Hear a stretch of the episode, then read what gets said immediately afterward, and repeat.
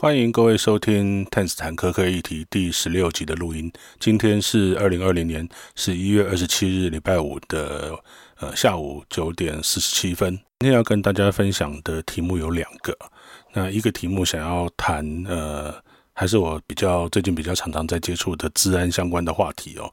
呃，就是呃一个小公司被骇客入侵，然后把所有的资料全部都锁起来，而且。呃，要价非常非常高，呃，解锁的赎金高达五百枚比特币这样的故事哦。那第二个话题，我们想要谈一下，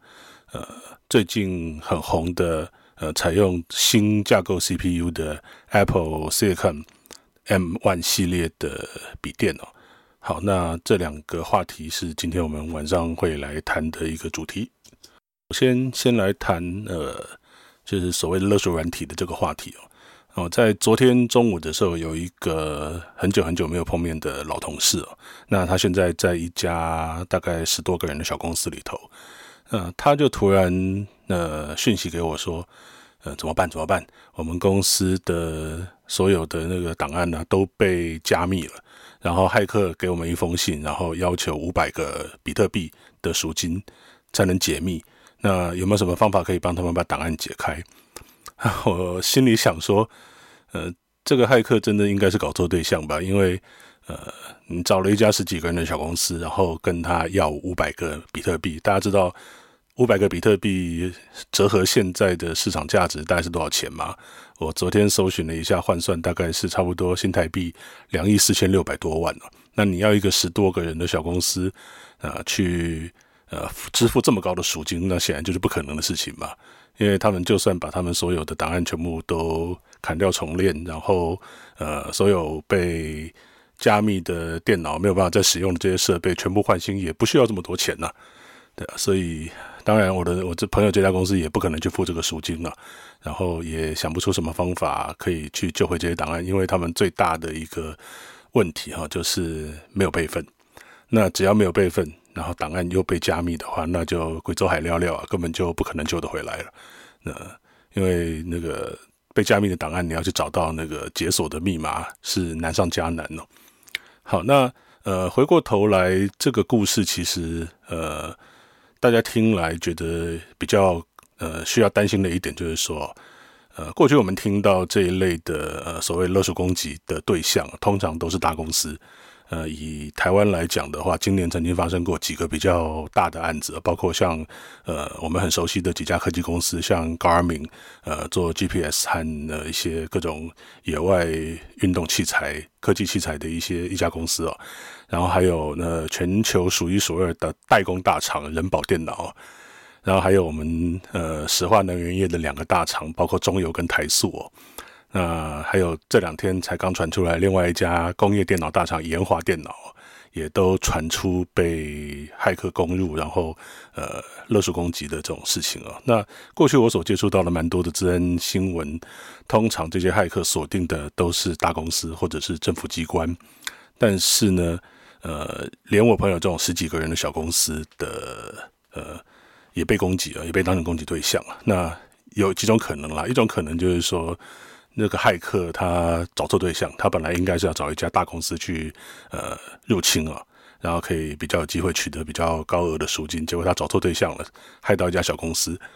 但是也有另外一种可能，就是说这个骇客基本上他就是无差别攻击，乱枪打鸟，只要看到有洞有漏洞，他就去攻击。那反正我一次攻击个几百家小公司，搞不好就会有一两家愿意付呃几百个比特币啊。那这个样子的话，我也赚翻了。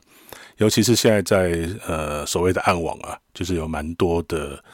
一些已经变成有点像我们买套装软体那个样子的概念，有人把这一类的攻击各种各样的攻击工具把它打包起来，然后变成呃要卖的，或者甚至把它做成像 SaaS 服务那样的东西，就是说你一个是是一个云端服务，我只要去买个使用权，然后他就可以看我出多少钱，然后他就帮我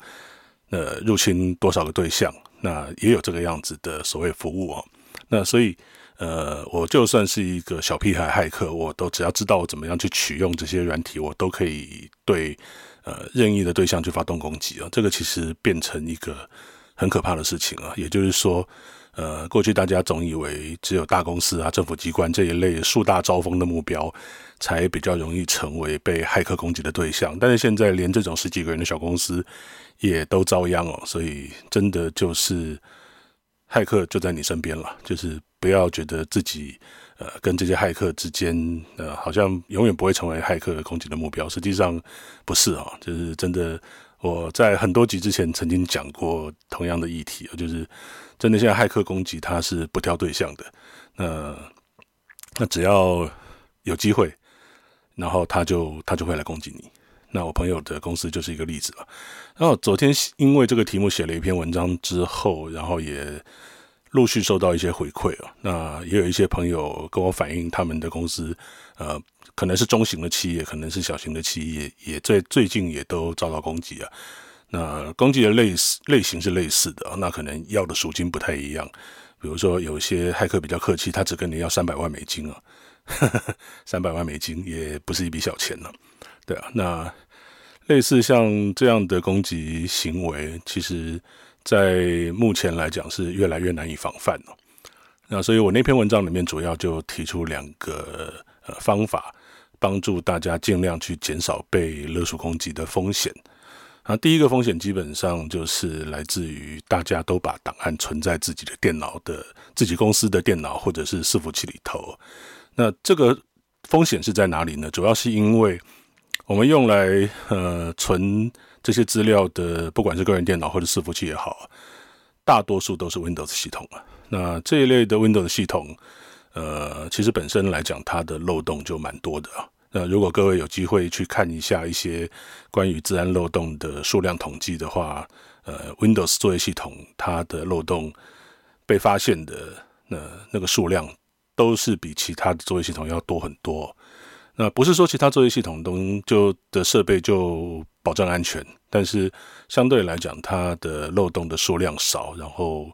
呃，所以它整个被骇客攻击的风险相对也比较少。那但是问题是。小公司另外一个特色就是买了这些设备之后，通常不太维护，就是呃需要维护，大概都是硬体出问题，那你才会想要去修理。但是如果说像在软体方面的，比如说有一些更新要去更新呐、啊，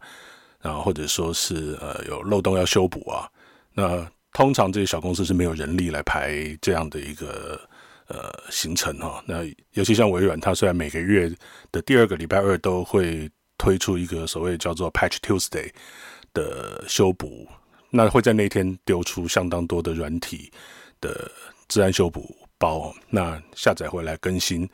就可以修补掉一些已知的一些漏洞。但是我相信很少人会去做这件事情啊，尤其是不管是个人电脑，有的时候你今天跑一跑，然后看更新要更新那么久，大家就觉得很烦，然后就放着，那放着放着就忘了，很有可能你今天的电脑所使用的这个版本。那跟最新的版本其实有不小的差距啊。那在这中间，其实就会有相当多的漏洞会被骇客呃提供可乘之机哦。我们这边其实看到相当多的案例，就是应该去修补漏洞、去更新的这些，不管是硬体设备也好、软体设备也好，常常都是因为管理不善，没有定时去做更新，所以呃被攻击的那些漏洞啊，通常都是。其实早就发现了，比如说一年多、两年多以前就已经修补起来漏洞，但是还是大量的在外面，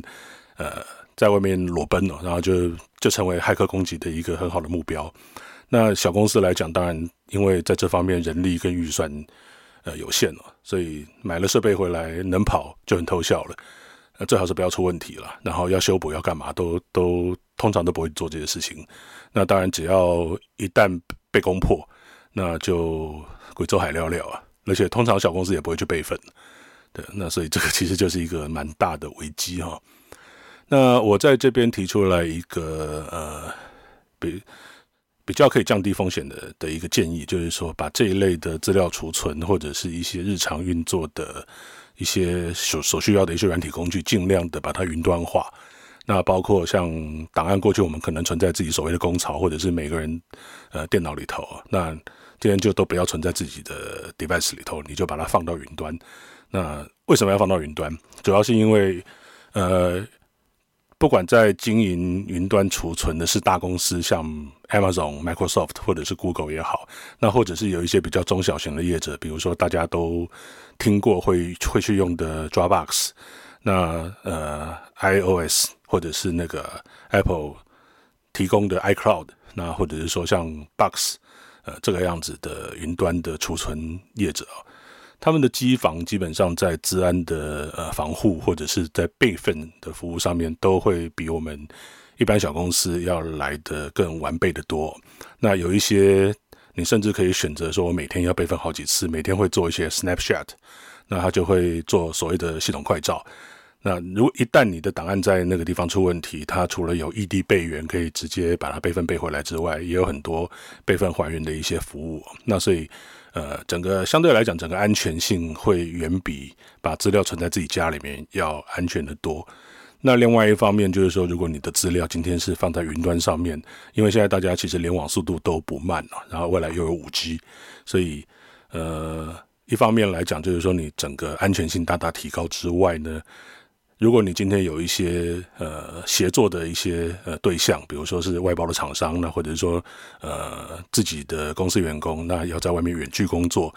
那也很容易啊，就是基本上不不会像过去一样，你还要想办法寄档案啦、烧光碟啦、干嘛，这些都不用，就直接从网络上面去存取就可以了。所以其实某种程度上面来讲哦，就是说呃。像我就建议我朋友的公司啊，趁这个时候赶快思考一下数位转型，然后把所有的资讯架构重新好好的呃砍掉重练，然后就尽量能云端化就云端化了。那现在以成本来讲，其实也比过去要便宜很多，所以真的是一个可以思考的方案。那第二个建议呢，就是说呃尽量能够不用 Windows 电脑就不要用了。那因为我们刚刚所讲过的 Windows 电脑，你不管是伺服器也好，或者是那个 Workstation。呃，或者是个人在用的一些呃笔电啦、桌机啦，它相对来讲，它的系统的漏洞都是远比其他的解决方案要多很多。那我们就看到最近些非常非常多的那个骇客攻击，都是在透过 Windows 的漏洞在进行攻击哦。那并不是说 Linux 或者是 macOS 就完全没漏洞，但相对来讲比较少。所以呃，如果我就建议有朋友啊，就是说，如果你今天公司所有的呃服务啊，一些资料储存、日常操作使用的一些软体都尽量云端化了之后，其实你能用什么电脑根本就没差，你搞不好用一个平板、用个 iPad，或者是呃全部都换成呃 MacBook 这一类的，呃其实也不贵，而且只要有浏览器就可以工作嘛。那就算电脑坏掉了。那或者电脑里头的档案出了什么问题，你换另外一个 device 还是一样可以工作。对，那所以这个部分的话，就是呃可以呃减少呃被勒索的一个风险了。因为毕竟当你在电脑在自己公司里面没有一个可以被攻破的呃 Windows Server 在那个地方的时候，当然整个被加密解然后无法解锁的这种风险，当然就会大幅降低了。所以基本上，呃，这个是我提出来建议了。还有，但是还有一个最重要的事情，就是说，呃，我们常常会以为说，呃，骇客在攻击的时候，他就是直接去攻击公司里面最重要的那台伺服器，通常都不是。呃，以我看过的很多呃骇客攻击的一些案例来看呢，他通常都是先从呃一般的工作者的使用的那种普通的电脑来着手。把这个个人当成个破口，那如何攻击呢？比如很简单，比如说我是骇客，我寄给你一封信，然后假装我是你的长官，然后或者说假装我是某一个，比如说你可能公司可能有用呃微软的 Office 三六五，那我就做一个假的 Office 三六五的呃更新的通知，然后要你这这做一个假的网页，那你点过来之后。然后我就用这个假的网页骗你输入你的账号密码，我就可以取得你的账号密码了。那或者是说我今天寄给你一个 email 里面，我是夹了一个有问题的 Office 档案，这里面可能有一个恶意软体夹在这个夹档当中。那今天你一旦启用、开启执行，呃，这个 Office 文件档案呢，这个恶意软体就会。呃，把一些呃开后门的啊，或者是一些呃用来呃进行攻击的一些软体程式，就把它放在你的电脑里面。然后这个恶意软体它在你电脑里面执行之后呢，它就可以进入你的内网、内部公司内部网络，然后开始去一台一台去找呃一台一台去感染，然后最后控制你的整个公司的伺服器，然后呃把它加密，把它呃呃或者是用来偷取里面的一些资料。那我们刚刚讲到的这些所谓的勒索攻击哦，呃过去的按样态哦，基本上只是把你的档案锁住，跟你要一笔钱，那要不了钱，那要不到钱，那你就呃自己想办法。那最近有一种更恶劣的一种形态哦，就是他在呃加密你的档案之前，先把所有的档案全部都备份一遍，放在他自己家里面，要干嘛？就是他用这个信来要要挟这呃受害的公司哦。如果你今天不付赎金，我就把我手上的这些资料拿去公开，或者拿去卖给别人。那这个对其实对一些大公司来讲，其实伤害非常大，因为可能公司的很多机密资料啊，尤其是一些呃。跟政府打交道的，或者是承接一些国防的一些比较敏感的一些案子的公司，它有很多资料是其实是不能公开的。那一旦公开了之后，会对国家对这家公司造成很大的伤害哦。那那这种事情其实就很难防。那尤其是呃，我们刚刚所讲到的很多的破口，其实都是在个人工作者上面，因为个人工作者其实是比较容易攻击的。那一般的公司，如果它稍微有点规模的话，它对于它内网的防护，对于伺服器的防护，都会做得比较到位。但是个人常常就是会很容易的受到攻击，所以呃，往往呃，我们看到了很多案子都是。并不是直接攻击主要的伺服器，而是攻击那家公司的员工，然后从员工那边再感染到整个公司的内网。那这种情形基本上，它就会对，呃，如果你想要避免这一类的问题的话，等于是整家公司的每一个工作者的，甚至你的外包商，都必须要提高他的治安防护等级跟治安防护的意识啊。那这当然就不是一件容易的事情啊。所以，呃，我我预期啦，接下来可能我们。会有很多的新的案例，然后而且这些案例会是刚才所提到的这些中小企业的案例，他们也遭到呃各种各样的勒索攻击哦，然后会对他们公司的运作跟呃形象造成很大的影响，甚至有些公司可能就因此倒地不起哦，就完全没办法了，就只能关门大吉。这种这种事情也是可以预期哦。那我比较悲观，觉得说接下来可能这件事情会越来越常看到啊。所以大家真的要做好防范的准备。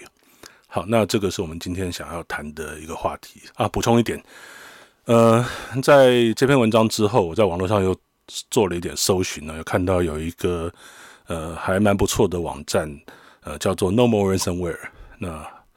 就 No More Ransom，就是不要再有这一类的绑票攻击事件了。那这个网站它有很多国的语言，也包括我们台湾的正体中文在内啊。那它是一个资料库。那除了去说明常见的一些勒索攻击的样态跟它进行的方式之外，那它也提供一些已知的勒索攻击软体，他们会在进行档案加密时候使用的这些加密的密钥。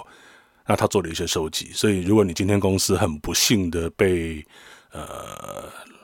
歹徒用勒索攻击来加密所有档案的话，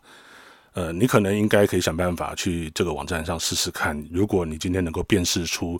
你的公司的这些资料是被哪一种呃加密软体所加密的话，也许可以在上面找到解锁的的密钥。那必须这样讲了，就是说，因为这就是一个猫捉老鼠的游戏嘛。在那个网站，他也讲得很明白，就是说，呃，他能够提供的密钥，这些可以加密的钥匙。解密的钥匙啊，也非常有限，不一定能用。那但是他提出一个很重要的要点，就是绝对不要去付赎金。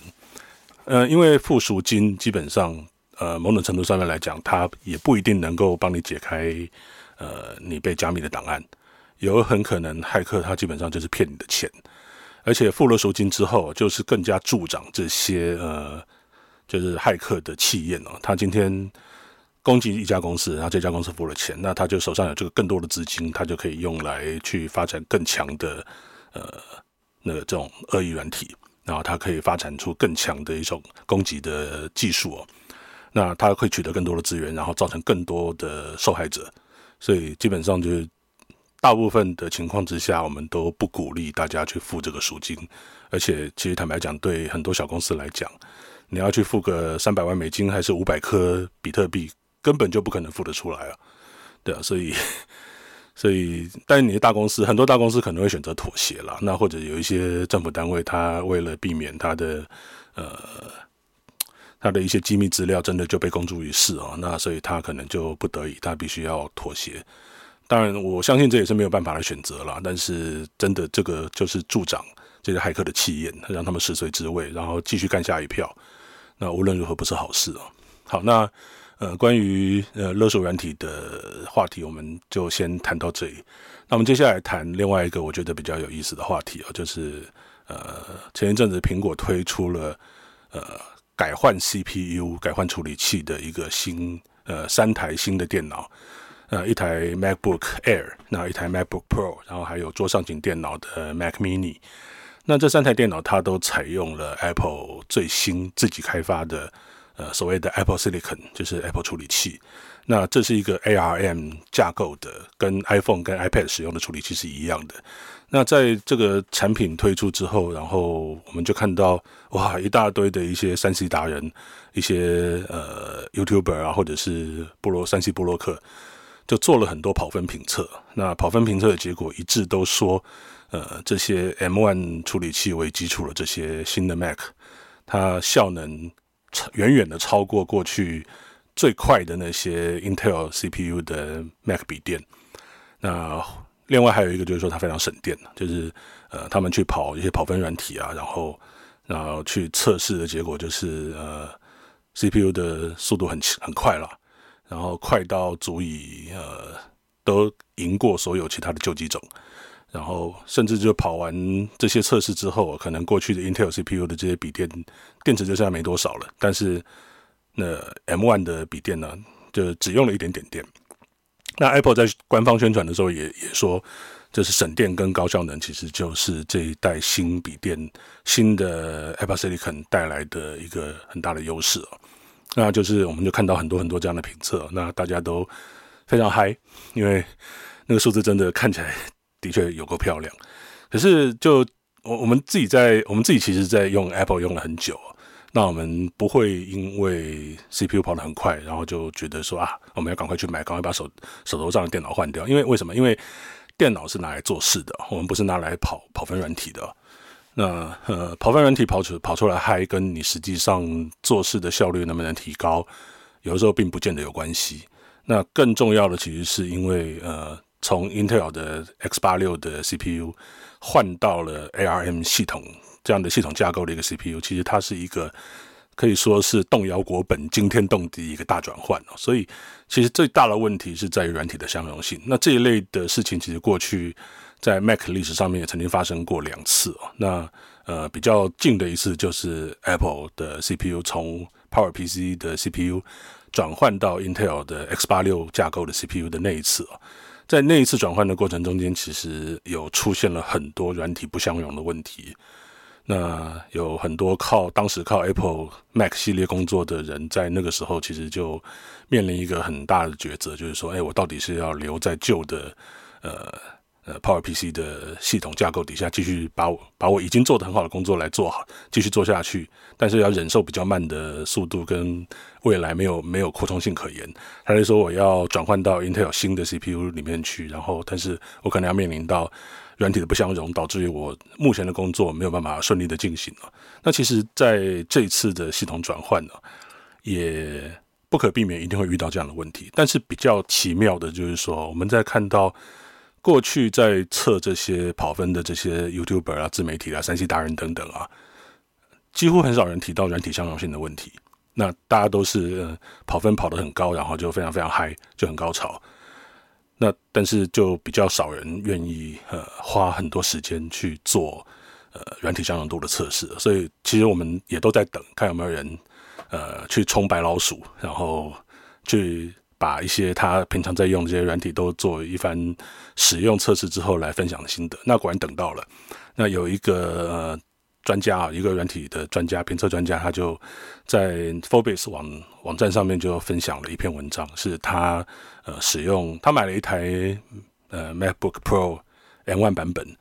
然后在上面跑一些我们大家都会跑的软体，比如说 Office 啊，比如说 Slack，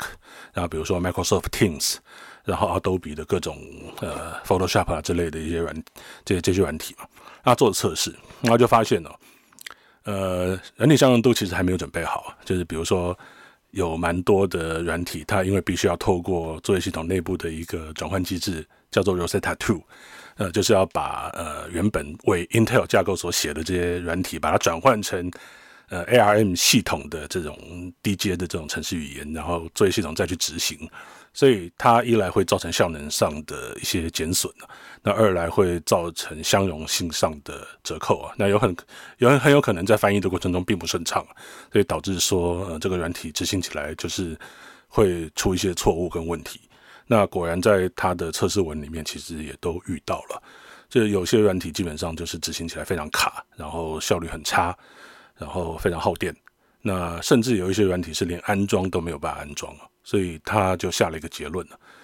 那文章里面他在讲说，如果你今天呃基本上全部都使用 Apple 自己出的软体，比如说呃 Pages 啦，然后 Keynote 啦，然后你的浏览器就只用 Safari，你不要去用 Chrome，不要去用 Edge，那不要去用 Brave 这一类的其他的浏览器哦。那而且你口袋里面有很多钱，那那你当然你现在就可以直接去充一台 M1 的笔电回来没有问题。可是如果说你今天是还需要用到其他第三方的软体，尤其是很多旧的呃生产力软体、工作用的软体，还是呃在为 Intel 架构所设计的话，那你大概最好还是要等一下。那那我其实蛮同意这个结论的，因为确实从呃六月的呃 Big Sur macOS 新版上市到现在，那。正式推出其实也不过就是才前一个月的时间嘛，那中间有很多 beta，那在这短短的不到半年的时间，要让呃非常多的旧架构的软体，然后能够直接变成相容于 M1 架构的新软体，那当然一定会需要时间来改写。那对于很多软体厂商来讲，他们大概这一阵子都卯足了全力。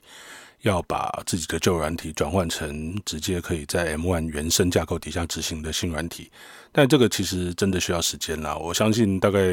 五五六个月的时间其实不足以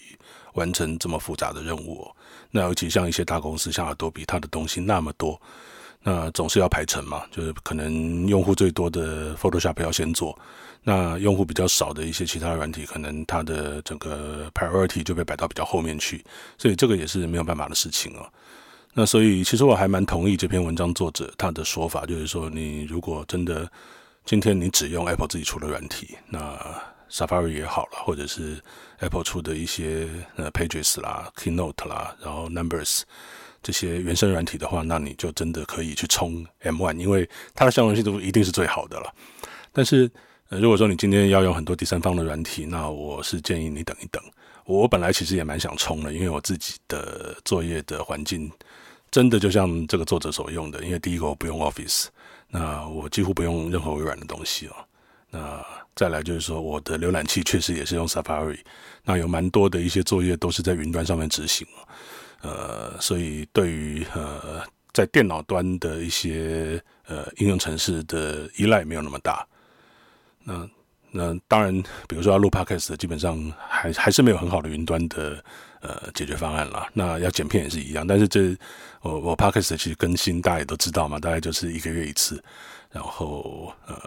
剪片啦这这一类的需求也不多，呃，所以我好像可以直接去换一台 M1 来试试看的。不过目前我觉得我还是可以等一下，不急了。那甚至也有朋友讲说，其实应该要等到 M2 或者是 M3 吧。呃，大概等到一两代以后的硬体出来之后，那我自己觉得说啦，这个其实现在遇到大部分的问题，其实不是硬体的问题，而是软体的问题。所以也许是等到 macOS 再出个一两个大概大的版本，比如说现在是呃十四点一嘛，呃对不对？对不起，应该是十一点一，可能等到十一点二、十一点三的时候就会更加稳定了。那我相信大概就是最近再加个三个月，再加个半年，然后。这些被点名相容度不是那么高的软体公司，大概那个时候主要的软体产品也应该比较稳定了，所以那个时候再冲大概就不是问题。那当然在这段期间之内，我们仍然还是可以再等一下更多的一些测试报告和更多的白老鼠去分享他们的一些心得。那总而言之哈，电脑其实不是拿来跑那种赛猪工的那种跑分软体用的啦，那种赛猪工的跑分软体啊，分数跑得再高。它都没有办法去取代我们的呃日常工作跟生活所需要的这些软体哦。那呃，所以呃，有时候不要看到这些跑分跑得很开心，然后就觉得嗯，这东西就就是这样了。那大家其实比较实际一点去想哦，就是真正这些软体，你常常用的软体，天天都要用，靠它吃饭的这些东西，在电脑上面能够跑得顺、跑得好，这才是重点。所以呃，Apple 的新电脑，我觉得嗯，大家就等一下吧。好，那今天的 Podcast 就跟大家分享到这里。好，那下次我们再见。好，谢谢，拜拜。